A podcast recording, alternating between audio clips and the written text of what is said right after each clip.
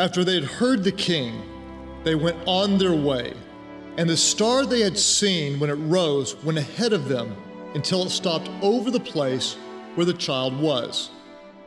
When they saw the star, they were overjoyed. On coming to the house, they saw the child with his mother Mary, and they bowed down and worshiped him.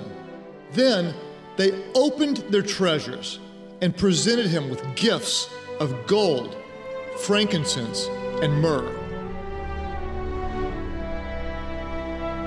Well, welcome everybody to all of our life churches and our network churches, our family all over the world at Church Online. We're in part two of a four part message series called Come to Worship. Last week, if you were with us, we talked about lifting up holy hands to God. Next week, we're actually going to talk about pouring out our hearts. And then on Christmas Eve, we're going to learn about bowing our knees or kneeling before God. Today, I want to talk to you about something that is a very powerful way to worship God, and that is bringing our gifts before God as an act of worship. In fact, we're going to start in Matthew chapter 2 and read several verses there and then look at other portions of Scripture today as well. Our title for the series comes from Matthew chapter 2, and here's what verse 1 and 2 says After Jesus was born in Bethlehem in Judea, during the time of King Herod, Magi, or this means wise men, they came from the east to Jerusalem, and they asked, Where is the one who has been born king of the Jews. Where is the one we've been anticipating for all these years? We saw his star when it rose, and we have what? Everybody say it aloud. We have come to worship him. The reason they came was to worship Jesus. Now, King Herod was actually an evil king, and so he got his panic on. He was suddenly afraid that his kingdom would be threatened, and so he kind of lied to them and said, Hey, whenever you find out where he is, tell me so I can go and worship him as well. Verse 9 says this After they had heard the king, they went on their way, and the star that they had seen when it rose ahead of them until it stopped over the place where the child was. So they saw the star and they followed it. Now, we read that one little verse, and we don't really grasp the full magnitude of what these wise men did. They actually traveled from what would have been known as Persia or modern day Iran all the way to where Jesus was, a distance of, believe it or not, about 900 miles. Okay? I live in Oklahoma. If I travel west about 900 miles, I'll go to Phoenix. Okay? Uh, if you take Europe, the, the breadth of Europe, it's about two times as wide as Europe, 900 miles. And they did not get there on Southwest Airlines or anything like it, okay? This was a long, painful journey that they made to worship the one that they believed might be the Savior. And verse 10 shows us this when they saw the star, what were they? Let's all say it aloud, all of our churches. When they saw the star, they were what? They were overjoyed. They were overjoyed. In fact, I want to pause on this word, and we're going to kind of camp out and come back to this word quite a bit. They were overjoyed. Um, the English translation, it really has a hard time with what the original language said. Um, there are actually four Greek words that are translated into they were overjoyed.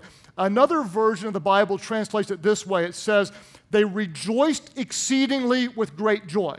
They rejoiced exceedingly with great joy. The Greek words, they literally mean they rejoiced with a big, humongous, overarching joy. That's what it means. It's kind of like compounding joy. It's like we're happy about being happy, that we're happy, that we're happy, that He's there. It's like it's almost impossible to describe how full of life they were because for centuries they had hoped that one day there might be one who was born that would save them from their sins. And so, from the depths of their soul, they're overjoyed with a humongous, big, gigantic joy. Here's the problem with some Christians today they are underjoyed. They're underjoyed. We should be the most overjoyed people around, and some are underjoyed. It makes no sense to me to think about the fact that a God who loved us and did something for us that we couldn't earn and didn't deserve, the fact that anybody would ever be sitting around with sour puss Christian look on their face, right? I mean, to come into worship looking like they're mad, upset about different kind of things, critical heart, angry about everything, nitpicking everything apart. Listen to me. If you're overjoyed, tell your face. Let it smile. Show it. I mean, let other people around you know, being a follower of Jesus, you should be full of more joy than anybody else in the world. It doesn't matter how bad life gets. You've got the promise of eternity. You've got a God with you, a God who's working in all things to bring about good to those who love him and are called according to his purpose, a God who is greater, is ever present, all knowing, and all powerful. Don't you dare ever live under joy. You smile, you clap, you worship, you praise. You be fun to be around. You be known for what you're for, not for what you're against. You be full of love and be full of grace. When people see you, they should say, That's one of the happiest people that I've ever met. Why? We're overjoyed we have a Savior. We're overjoyed we have a Savior. They traveled 900 or so miles and they couldn't wait to worship Him. So, what do they do? Verse 11 says this On coming to the house, they saw the child with his mother Mary, and what did they do? They what? They they they bowed down. We're going to come back to this one, that, that portion in verse four, in week four, and talk about kneeling our knees. They bowed down, and what did they do? They everybody they they worshiped him. Now, how did they worship? I want you to watch very carefully. Scripture says they did what? They worshiped him, and they did it how? They opened their treasures and they presented him with gifts of gold, frankincense, and myrrh. They, they were overjoyed to bow down, to worship, and to bring gifts to the one who would save them. They were overjoyed to give. They did not give underjoyed. They were not upset that they got to give. My birthday was recently this month, and my 10 year old Joy made something for me, and when she presented it to me, she worked hard on it. She spent hours. She said, Daddy, Daddy, Daddy, Daddy look what, uh, and she gave it to me with a joyful heart. There wasn't a bit of it in there going, Well, I don't really like you, Dad. They told me at Sunday school I got to give you. So they said I had to make you something. There was none of that. It was an overjoyed sense of, I get to give. And that's what they did. They gave gold, incense, and myrrh. It's been debated for centuries as to what these gifts actually meant or symbolized. The general thinking is that the gold um, represented his kingship, that the King of Kings and the Lord of Lords was born. The frankincense, many people believe, represented his priestly role, role in, in the ministry. The, the incense actually was used to help prepare people for burial. And a lot of scholars believe that that was given to him, foreshadowing that Jesus was actually born to die. They worshiped him and they were overjoyed to bring their gifts as an act of worship, to kneel down. And with tremendous joy in their heart, they opened up the best of what they had and they gave it to Jesus. Now, you can tell where I'm going. What I want to do is encourage you to bring your gifts as an act of worship to God. Last week we talked about lifting up holy hands. Next week we're going to talk about pouring out our hearts. Week four we're going to talk about kneeling our knees and bowing. Today I want you, maybe like never before, to give to God as an act of worship, to bring your gifts. And some of you going, well, we're here on the giving week, okay? Every year, church talks about giving. And you're kind of like, oh, I brought a friend, and I brought him on that week. Oh, if I just brought him next week, and all this kind of stuff. And let me tell you what, I totally understand that because I used to feel that exact same way. Oh, no, it's a giving message, and I got to buy Christmas gifts, and there's bills, and all this kind of stuff. And I honestly used to resent that when I went to church because the reality is I wasn't a giver. That's it. I was not a giver. And over time, God changed my heart. And now, honestly, I devour giving messages. I love them. I buy books on generosity. I listen to messages on generosity. I love being around generous people. Why? Because generous people love giving. In fact, I can always tell when I'm talking about generosity. There's people who are smiling like this, and other people going, "Oh, get me out of here! Rapture, come now!" You know, I don't want to deal with this kind of stuff. And what I want to do is, I honestly hope that over the next 20 minutes or so, that the Spirit of God will start doing a work in you, and that if you don't love giving now, you'll start to love to give. Love to give. Love to give. Look forward to it. Think about it. Plan to give. Be strategic. Be overjoyed to give to God who gave everything to you. Why should it be this way? Because love gives, doesn't it? When you love someone, you give to them. Love gives. Um, Amy's here. We um, at Christmas time, most years we do what we just call no gift giving to each other. We just we have everything we want and need, and so we just say we're not going to exchange gifts. And then every year I break the rule and go and buy her something every year. She knows it's coming. Why? I'm crazy about her. I can't stop. I just have to do it. It's she, you broke the rule. Like, I know, but love gives. And I'm in charge, so take this gift and love it because I love you so much, which is really different than when I used to date other girls. Oh, when Valentine's was coming, I would break up on February the 12th and suddenly work things out on February the 15th. Why? Because I was a cheapo. I didn't like to give. Love gives. Don't look at me and judge me. I know others of you did that as well. If you didn't, you should have, because you didn't marry that person anyway, okay? Can I be that honest? I was that bad. I was that guy, okay? So maybe you can judge me. love gives. What's, what's one of the most well known verses in the Bible? John 3.16? If, you don't, if you're not a church person, you probably know this one. It's at football games, okay? For God so loved the world. What did he do? He what? He, he gave. Why did he give? Because he so loved the world. For God so loved the world that he gave not gold, frankincense, or myrrh, but his only son. His son. That's how much he loved us because love gives. Because God looked at creation and he realized they were separated by sin, and the only way they could be made right with him is if someone innocent would die in their place, someone without sin. So he became flesh among us in the person of Jesus, lived a perfect life, died, rose again, so that anyone who puts their faith in him would be saved. Love gives. That's what God does. We love God because God first loved us. Love gives. When you love, you can see it in the lives of people because love gives.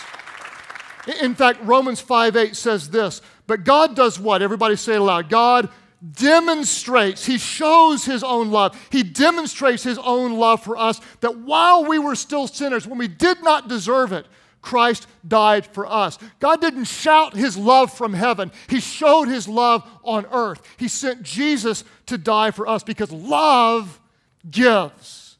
My, my parents, both my mom and dad, um, were tremendous givers. Uh, my dad more than most people I know. Like, he's crazy strategic in his giving. Um, I've told you before, my dad, we can't have a conversation unless it's peppered in baseball talk. Even the word pepper. You play pepper, that's a, that's, that's a little, for those of you baseball players, you know I'm talking about, Steve. Pepper, okay? And everything. Like, like he, he doesn't say, Are you preaching this week? And he says, Are you on the mound? That means, Are you preaching? And when I say yes, he doesn't say preach good. He says, preach it down the middle, keep it low and on the inside, or whatever. That's what he says. That's, that's, that's how we relate. And uh, so when I grew up going to baseball games, you can imagine, you know, a little seven year old boy and his dad was the best of the best. We lived in Houston, and I grew up when Nolan Ryan um, was pitching for the Astros. And if you don't know baseball, uh, Nolan Ryan is, you know, arguably the greatest pitcher of all time, certainly one of the top. You know, no one would dispute that. He pitched seven no hitters. Uh, the guy was unbelievable. He could throw the ball over 100 miles an hour. And not only that, but he was a tough son of a gun. Some of you may remember when Robin Ventura charged the mound to beat him up in the middle of a game. This doesn't apply to the sermon, but it's really, really cool. And Nolan took him in a headlock and just bah, bah, bah, bah. And I know deep in my soul, as a pastor, I shouldn't love it, but I have to confess, I love that with all my heart. I love that with all my heart. And so, as a kid, when my dad gave me a rookie Nolan Ryan baseball card, 1968. Okay, today, uh, one in mint conditions like worth $1,500. When you're seven years old, it's worth $50 million when your dad gives it to you. I never will forget the joy that he had presenting this card to me. And I looked at it like, oh, oh I couldn't believe it. And, and, and I, I wanted to give back to my dad, but what do you give when you're a kid? There's nothing you can do. Well, 30 some odd years went by. I was in a store and I found an autographed picture of Nolan Ryan pitching. In fact, I've got uh, this isn't the actual picture, but I've got a picture to show you. This is after Robin Ventura bled all over Nolan's shirt for being stupid enough to charge the Express. And uh, so, anyway, I, I found an autographed picture and I bought it for my dad, and I couldn't wait to give it for him. I was like, Dad, don't have a heart attack stay alive to your birthday. I mean, like, I, you know, I just couldn't, I mean, like, I was counting down the days, you know, to give. This thing was out of my budget, okay? We have a giving budget that we stick within. This thing was so far out of the budget that, like, Amy's like, you spent what? I'm like, I don't care. It's an autograph. No, money didn't matter. I mean, it was like, and when I gave it to him, oh my gosh, it's like, Dad, look, and, and he opened it up. He's like, ooh, son, that's a grand slam home run out of the park. You know, it's all baseball talk. And it's like this just uh, this tearful, amazing moment between a father and son. And I was overjoyed, overjoyed to give something back to him and my mom to give back as, as they've given so much. Over, overjoyed to give. Uh, on a side note, um, we have a campus in Fort Worth, Texas. I have a couple in Texas, and um, one of the owners uh, of um, uh, the Texas Rangers, actually goes to our church. And so I got to take my boys, and we actually met Nolan Ryan, believe it or not. Here's a picture of um, my son Stephen with Nolan. Once in a lifetime picture, and then there's my son Sam photobombing in the background. So there you have it, the perfect picture with the photobomb helping out. Love, love gives. Love, love gives. God demonstrated his love for us, that while we were still sinners, Christ died for us.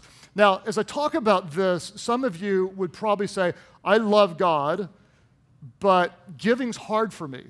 You know, I, would like to give, but I feel financial pressure and all this, and I understand that. I love, but I'm afraid or I'm hesitant or I'm reluctant to give.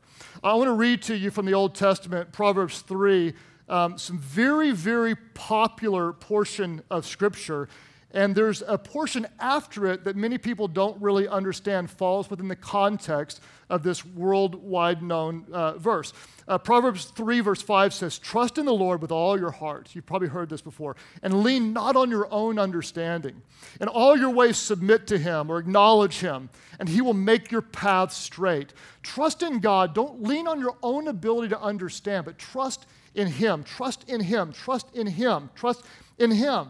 Do not be wise in your own eyes. In other words, don't try to figure it out. There's higher ways than our ways, there's higher thoughts than our thoughts. Don't be wise in your own eyes, but fear the Lord and shun evil. This will bring health to your body and nourishment to your bones. Now, in the context of which this is written, trust in the Lord with all your heart and lean not on your own understanding. Solomon said this honor the Lord. This word honor, it means to worship, it means to adore, it means to praise, it means to honor, honor, worship. Worship the Lord with your what? It says worship the Lord with your wealth. Worship God with what you have. This is only one of the ways we worship God, but it is a very important way to worship God. They were overjoyed and they opened up their treasures and they worshiped Him. Honor the Lord Worship the Lord with your wealth, with the first fruits of your crops. Everybody say first fruits with the first fruits of your crops. Then your barns will be filled to overflowing, and your vats will, be, will brim over with new wine. Honor the Lord with your wealth. Worship God with your wealth, and then you will be blessed beyond measure. Honor Him with the first fruits of your wealth. Now, some people may say, What are first fruits? This parallels with what is taught in the Old Testament in the book of Malachi.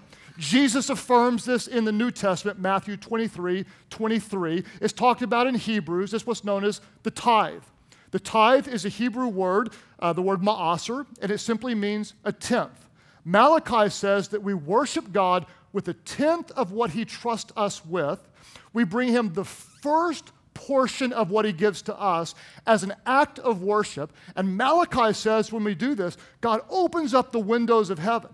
And God pours out so many blessings on us that we do not even have room to contain it. We worship the Lord with the first tenth of what he gives us. Now, in my mind, that sounds crazy. And for years, I thought the very same thing that many of you are thinking there ain't no way I'm getting hit by that pitch, to quote my dad, okay? 10%, no way. That's absolutely crazy. And I go back to what Solomon said trust in the Lord with all your heart. Lean not on your own understanding. In all your ways, acknowledge him. Honor the Lord with your wealth, with the first fruits of what he blesses you with. So I love to say it this way we bring our first and our best and trust God to bless the rest. We bring God our first and our best. The first 10%, not the last 10%, not what's left over. The moment we're blessed with increase, we bring God our first and our best. And we trust God to bless the rest. And I can spot the tithers even now because they're all nodding just like this. I can see them all over the room because they have done this and they recognize that 90% with God's blessings is actually greater than 100% without. That when we actually worship God and trust Him in this way, it does something in us that is supernatural. And I'll be real honest with you. The, uh, the first time I tithed, I didn't actually tithe. I heard a message on giving 10%, and I went to a Christian bookstore and gave 10% of my money there in exchange for a Carmen cassette tape, some bad Christian t shirts, and some little cross things. I didn't understand it. I didn't recognize that we actually bring 10% and we return it to the storehouse, which is a picture of the local church, the very place where we're nourished, where we're fed, where we eat spiritual bread and gain spiritual life, that we make a difference in the world, all over the world, as the church, that we return 10% to the storehouse. And so the first time I tithed, I was uh, about uh, 20 years old, and I'd worked all summer teaching tennis lessons and made what was a lot of money for me back then. I heard a message, and I thought, okay, I'm doing this, and I'm doing it with the right attitude. This is going to be an act of worship. And I wrote out what seemed like the biggest check in the world. And I remember putting in the offering bucket and with this sense of, of just this thrill, like, I'm almost like I'm putting my money where my mouth is, like literally, like uh, God, I am trusting you. I'm believing you. This is bigger. That this takes faith, and I'm trusting you. And God is my witness. It was the craziest thing. My grandmother, who we didn't think had any money, she was raised in the depression and like you know lived on air and put money under her mattress. She called me that very day of my first tithe. I had never done anything like this, and she said, Craig, God put this on my heart. I can't explain it, but I'm so excited you're, you're now a follower of Jesus, and I want to I want to buy you a car. Oh my goodness. Okay, Grandma bought me a car, not just any car, but a biblical car, a Honda Accord, because all the disciples gathered in one Accord. Check that out. Okay, a biblical car, and and. I drove that car for like 11 years. Here's the crazy thing is I had $6,000 saved for a car because I pay cash for everything. I was saving up for it. I went in with another buddy and we bought a house for, believe it or not, it was in the hood, for $11,900. I paid half, he paid half, and I bought my very first rent house as a result of what um, was a blessing from the tithe. And then I bought another house before I was 21. And when we started the church and had no money, we were living off the blessings of the rent houses that we had. And I can trace every financial blessing that we have back today to our very first tithe to our very first tithe. Give God our first and our best and trust Him to bless the rest. Now, I'm not saying if you tithe, you're going to get a new car. What I am saying is that God proves Himself faithful. It's the only place in all of Scripture He says, Test me. If you don't believe me, test me. Test me. Worship me in this way and see what I will do for you. I'm overjoyed to be a tither. Overjoyed overjoyed. I'm overjoyed to give offerings. Amy is overjoyed. She loves to give offerings to relief and restoration because this all goes to help people who are in need all over the world. I love to give to Spaces and Places offerings because this actually helps build new campuses all over the world. I'm an evangelist at heart. I like to see people reached. I love to give to digital missions. Why? Because we give away the YouVersion Bible app. And I am thrilled beyond measure to give away the greatest app in the history of the world, free to people all over the world, absolutely free. I'm overjoyed that our church does this. People say all the time, I can't believe a church created the app. Listen, we've got about 30 full time staff members, full time, paid for by the church, that build and create and maintain and expand this unbelievable, amazing app. I never sit around and say, Well, some people don't know we gave it to them. Some people don't even use it. They don't even. Pre- I love to give. Why? Because years ago, someone from the Gideon organization smiled broader than you can imagine and handed me a free Bible. And my life was transformed by the living Word of God, and I am overjoyed. We just celebrated a few months ago giving away 100 million. Guess how many we've given away to date? Over 160 million free to the entire world. And I'm overjoyed with everything in me to do this because we will lead the way with irrational generosity. We truly believe it's more blessed to give than to receive. People say all the time, why don't you sell it for 99 cents? Think about all the money you can make. Listen to me. Our Bible is not for sale. The Word of God is living and it is active and it is free to the world. And we are honored and overjoyed and blessed to do that. We make resources free to churches all over the world sermons, transcripts, outlines, videos, kids' curriculum, student curriculum, more than you can imagine. 160,000 churches last year downloaded free, no strings attached, no money exchange, gift to them. Every single, every single week, there are 150 other churches, 150 that are not live churches, they're network churches. They receive this message for free, all of our kids' stuff. They're basically like, kind of like Life Church, they're just not Life Church. It's free, it's a gift. We love to do it. Why? Because God gave first. We're overjoyed to give because love loves to give. I never once say, I don't want to tithe. I wish uh, I love to return to God because God blessed me. I love to give beyond that because God is so good. Love loves to give. But it's more than just giving wealth, and that is very important. You look at what you do with your money, and it's an indicator of what's in your heart, period. And there is no argument to that whatsoever. None whatsoever. We honor God with our wealth. But the ultimate thing that we give is way beyond that. We're to give our lives. This is what Paul said. And don't forget who Paul was. Some of you, if you're not Christians, you may hate Christians. You would like Paul because Paul hated Christians. He hated them more than you did. He killed them. That's how much he hated them. But he was transformed. The guy who imprisoned, beat, tortured, and killed Christians was so transformed by God. This is what he wrote.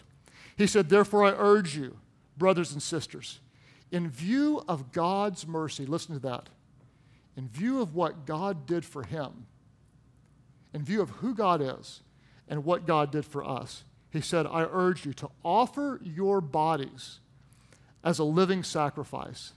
Not just our wealth, that's easy, that's a starting place, but our whole lives. Holy and pleasing to God. This is your true and what? Say it with me. And, and proper worship.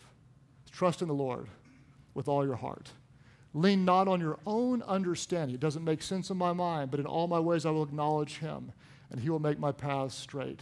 I will honor him with my first and my best, and I will trust him to bless the rest because they were overjoyed at a Savior God loved first. He demonstrated his love for us in this that while we were still sinners, Christ died for us. And so they traveled far and hard to open up their treasures, to kneel before him, to worship him. We love because he first loved us. All of our churches, let's take a moment and let's pray. Father, we ask that in your presence, that you would do a work in our hearts. God, that giving wouldn't be just something that we do, but it would be a reflection of what you have done in our hearts. God, I pray that your Holy Spirit would speak to your church today, uh, to individuals that you would move us, God, to be generous in all that we do, recognizing it truly is more blessed to give than it is to receive. As you take a moment and you reflect all around, I'm going to ask every single one of you today to give something. Uh, many of you, listen to me, you're going to give your first tithe, first time ever. First time. You're going to give God your first and your best and trust Him to give the rest. Others of you, it, it may be $5, it may be a dollar, it may be a quarter. I don't care what it is. But I'm going to ask you today to give. You may say, well, I'm not even a Christian. Listen to me. Hey, it's still great to give. It's still great to give anywhere, all the time to give. I'm going to ask you, when you give, we're going to play a worship song today, and I'm going to ask you to make it an act of worship, not something that's an act of obedience or a duty or an obligation, but to say, God, you've given me life. You've given me the opportunity of grace through Jesus. And take a moment, and when you do today, connect your heart with the heart of God. Imagine even what it would have been like to be one of those wise men kneeling before Jesus, the one who was born to give his life that we could live eternally with God. And give today as an act of worship. Let it come from your heart as an act of worship. At all of our churches, those who say, I want to be a worshiper when I give. Would you lift up your hands right now? Just lift up your hands. I want to be a worshiper when I give. Lift up your hands. Put them down right now. Uh, others of you say, you know what? I, um, I, I understand the tithe. I haven't done it. I'm not putting God first in this area. And by faith, I want to do it. I am, I am now a tither. I believe I will give God my first and my best and trust Him to bless the rest. I just made that decision right now. Lift up your hand. Right now, lift it up. There are those of you here, lift it up right now and say, Yes, that's me. Father, I thank you today that you're changing our hearts, that your Holy Spirit is speaking to us. God, I pray that as we give, it would be out of a heart of worship. For those today who will be overjoyed to be blessed, God, giving the tithe, I thank you that they will see your faithfulness in ways that we cannot even imagine. I pray you'd reveal your goodness to them. God, thank you. You've given us a chance to give back as you've given us everything through your Son, Jesus. As you keep praying today at all of our churches, some of you, you're going to recognize you're distant from God. When you look at your life, you know He is not first.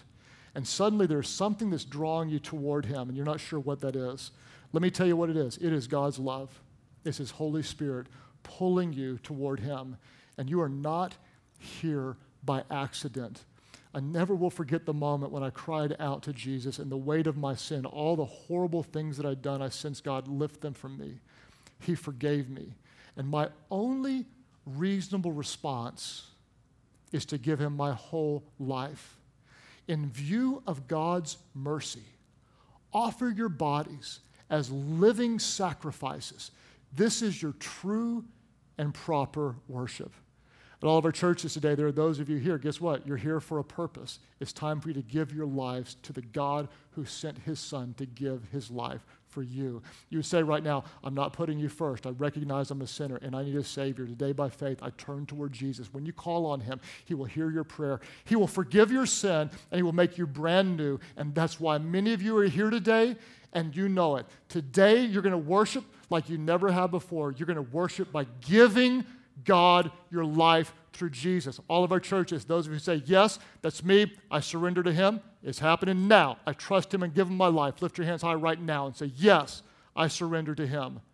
Church Online, you click right below me, and we're going to pray together with people around us. Everybody pray aloud. Pray, Heavenly Father, forgive me of my sins, make me brand new. I believe Jesus died for me so I could live for him. Holy Spirit, fill me that I could follow you. My life is not my own. Today I give it to you. Thank you for new life. Now you have mine. In Jesus' name I pray. Would you all worship really big, really loud? Welcome those born into God's family.